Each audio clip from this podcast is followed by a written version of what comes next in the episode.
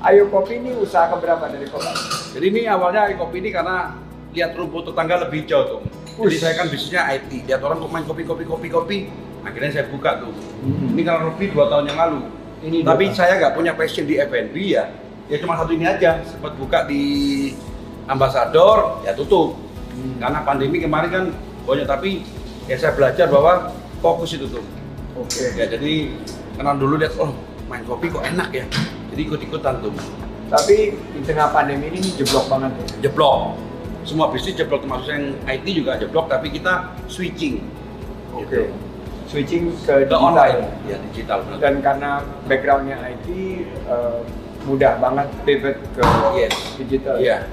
Emang Oke, jadi em, lebih terkenal di IT dan kalau dilihat pohon bisnisnya Kobas ini, IT eh, masih mendominasi. Yes. Eh, pandangan Kobas nih di tengah pandemi ini eh, dampaknya terhadap industri IT seperti apa? Nah, kalau secara penjualan Enak, enak ya? enak.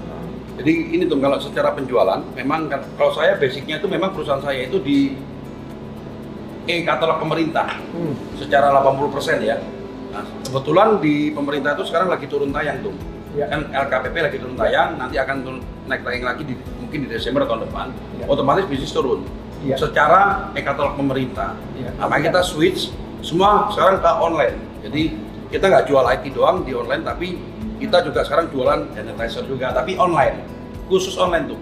Untuk pemirsa Sandiuno TV, em, e-katalog pemerintah ini adalah salah satu inovasi yang pemerintah DKI Yes. dan banyak pemerintah eh, di provinsi lain dan di kabupaten kota lain jalankan bekerja sama dengan LKPP Yes. eh, untuk memastikan proses pengadaan yang lebih simple, eh, transparan, dan mudah-mudahan bebas korupsi.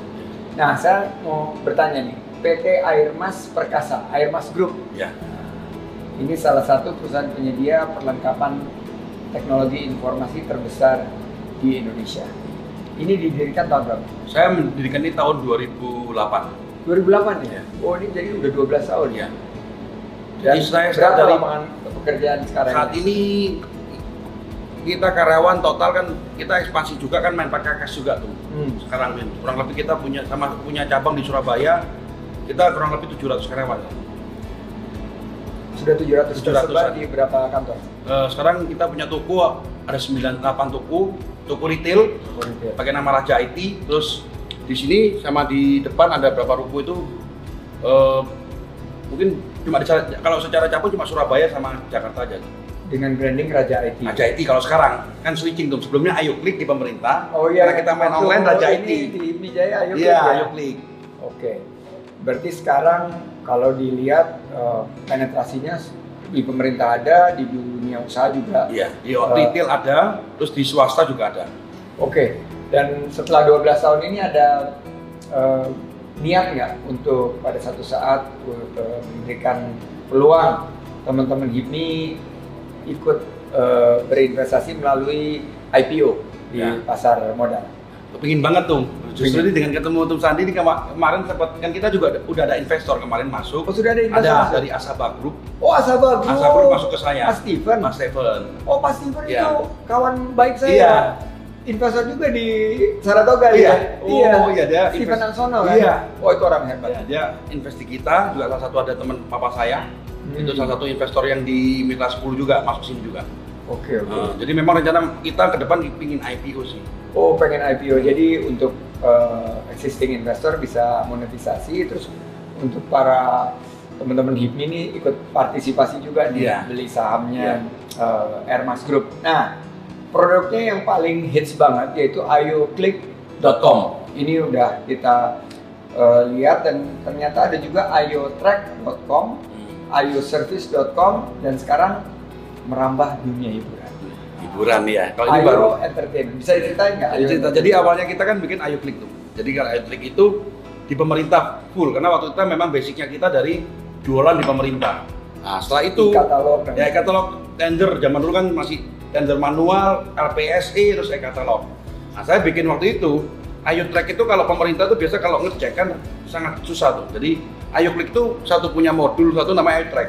Jadi kalau user cek udah nggak perlu tanya lagi kirim jam berapa sampai jam berapa yang ngirim siapa tagihannya berapa jadi pemerintah tuh lebih gampang untuk track barangnya terus sampainya di- diterima oleh siapa tanggal berapa jam berapa itu ayo track tuh Dan semuanya itu uh, transparan bisa Transparan. diakses oleh uh, pejabat yang Ya, terkait di lingkungan pemerintah provinsi Ya. atau pemerintah daerah. Nah, kalau terus itu lanjut lagi, ayo servis. Kalau pemerintah itu biasa kalau kita cuma jual barang, servisnya jelek, kan kurang bagus. Iya. Jadi kita bikin dari hulu sampai hilir, kalau barang rusak, yang beli saya, kita langsung datang orangnya. Jadi benar-benar terkoneksi online tuh, dari hulu sampai hilir. Supaya user puas. Gitu.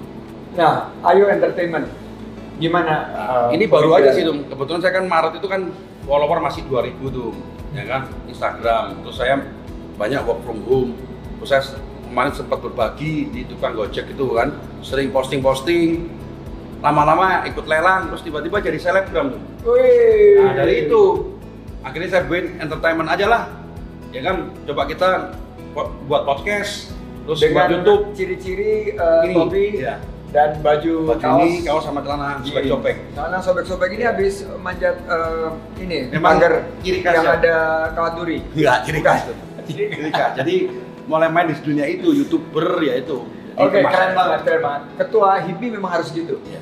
Eh, saya titip juga sama eh, Mas Maming Eh, bahwa HIPMI ini harus kekinian banget. Dulu kan agak formal ya HIPMI di zaman saya itu, di zaman sebelum saya juga kita transformasi dari HIPMI itu selalu berjas ria ke batik dan sekarang harus harus casual ngikut. ya, tuh Maming sekarang udah pakai kaos terus tuh. Udah pakai kaos, Termasuk dan rambutnya udah- Santi juga.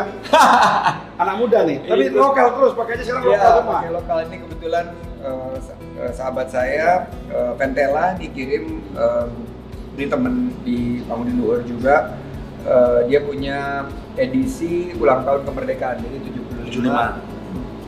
Eh, Jeans ya, lokal juga tuh?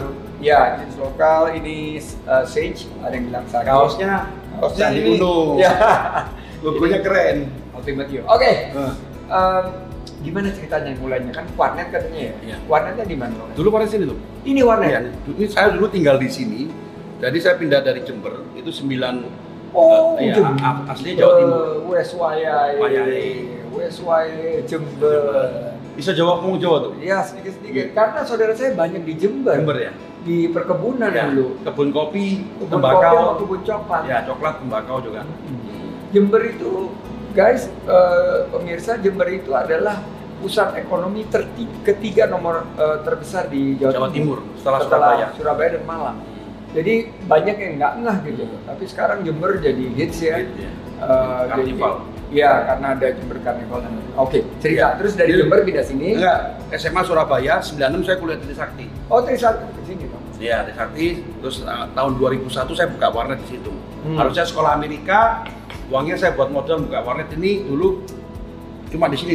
Ini uh, awalnya 12 komputer, rame 24, langsung satu bulan kemudian 40 sampai sana semua. Jadi, Jadi menarik nih, dapat eh, dana untuk sekolah di luar negeri di Amerika, tapi pilih dana tersebut untuk malah usaha Usaha. warnet. Dan akhirnya bludak di sini. sampai terakhir lantai 2 total kita waktu itu sempat 110 komputer. Lantai 1 sampai lantai 2 full. Wow. Tahun 2000. 2001 sampai 2006. Wow. Jadi itu adalah awal dari eh, seorang kobas ya. Iya. Mulainya dari warnet, akhirnya memiliki usaha yang sebesar ini kita doakan mudah-mudahan bisa eh, terus menciptakan lapangan kerja. Sekarang 700, kita doakan jadi 7000. Amin. Kita doakan untuk IPO. Nah, fakta jumlah entrepreneur nanti karena ketua Iya. HIPMI Jakbar pasti tahu banget eh, jumlah entrepreneur dan wirausahawan di Indonesia itu masih sangat eh, relatif rendah di bawah 5% kalah sama eh, tetangga. Singapura, Singapura, Malaysia kalah. Makanya saya kemarin menginisiasi eh, OKOC dan Rumah Siap Kerja Hmm. untuk bantu pemerintah, bantu masyarakat eh, untuk menaikkan angka kewirausahaan entrepreneur supaya bisa buka lapangan kerja seluas-luasnya, secepat-cepatnya dan sebesar-besarnya sehingga pengangguran kurang. Nah, kalau Koba sendiri, ini pertanyaan saya, setuju nggak kita harus mencetak lebih banyak entrepreneur? Setuju tuh. Apalagi saat pandemik ini harusnya peluangnya lebih besar tuh. Oke. Dengan adanya sistem reseller, sekarang orang kalau kemarin saya sempat wawancarin orang juga itu karena dipecat, Jadi dia inisiatif bikin pisang. Jadi memang desakan-desakan itu yang bikin orang jadi entrepreneur. Termasuk Jadi itu, kreatif, ya? ya, termasuk saya lihat kemarin tak- kemarin profilnya juga Saya di PHK dulu. Ya, karena terdesak ya. Justru dengan pandemik ini harusnya lebih gampang, apalagi sekarang ada sosmed. Bikin sosmed hari ini udah bisa jadi reseller, berarti udah pengusaha. tuh. Minimal pandemi, pengusaha awal. pandemi dari tadinya followernya 2000, 2000 sekarang sudah 400, 450 ribu. 400. 450 ribu. 450 ribu. 450 ribu, 440 ribu. Dalam waktu tiga bulan. Mei, Juni, Juli, Agustus. 6 bulan ya? 6 bulan. bulan. Wow. Dan itu dengan konten-konten yang eh, penuh dengan eh, kewirausahaan. Nah, menurut Kobas, terakhir nih, Hmm. saat ini apa yang bisa dikontribusikan oleh anak-anak muda? Mungkin banyak yang belum gabung di IPMI, tapi eh, apa kontribusi anak muda untuk bangsa dan negara yang tentunya sekarang kan kita ada pandemi, keterpurukan ekonomi, Eh, anak muda ini punya keterbatasan, punya pengalaman yang minim, tapi bagaimana anak-anak muda ini bisa ikut membantu mengatasi masalah pengangguran? Kalau menurut saya kan sekarang ini kan kalau untuk kerja kan susah. Jadi kalau menurut saya harus kreatif tuh. Jadi contoh saya juga kemarin berjoinan dengan Pak Kesi bikin sepatu ini juga produk lokal saya tuh. Namanya? Before Five. Before five, Jadi dengan kita- sebelum jam 5 Nah, sebelum jam 5 harus pulang. Oh, Bisa juga sebelum jam 5 nggak boleh pulang bisa juga. Oh, iya. Jadi ini singkatan nama saya tuh, tapi dengan kita kreatif ya kan, banyak kan anak muda kreatif sekarang tuh. Ya mungkin dengan itu kan bisa bikin lapangan kerja satu satu, mungkin kecilan dulu. Hmm. Nah sekarang ini saya berkolaborasi dengan anak-anak muda. Eh kamu bikinin dong Instagramnya, ya nanti kita bisa kasih apa eh, bagi hasil gitu tuh. Jadi ini before five juga ini Garuda Ya, ini sama. Jadi yang ini kemarin limited edition. ya Ah, ya, keren ini- banget sih, ya. keren, keren banget. Gambar ini yang buat saya jadi selebgram karena menang lelang senilai 99 juta 999 Wih, untuk kemanusiaan kemarin uangnya dipakai untuk ke bantuan covid untuk COVID. nah, ini yang membuat saya jadi selebgram tuh Tulisannya Fight Corona Viruses.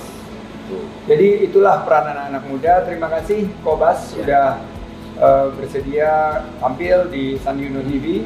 Mudah-mudahan kita terus berkolaborasi dan maju terus usahanya.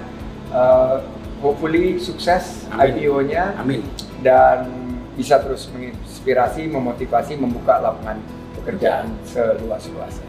Terima kasih Sandi Uno, Open for Business, Open Your Mind, Open Your Horizons.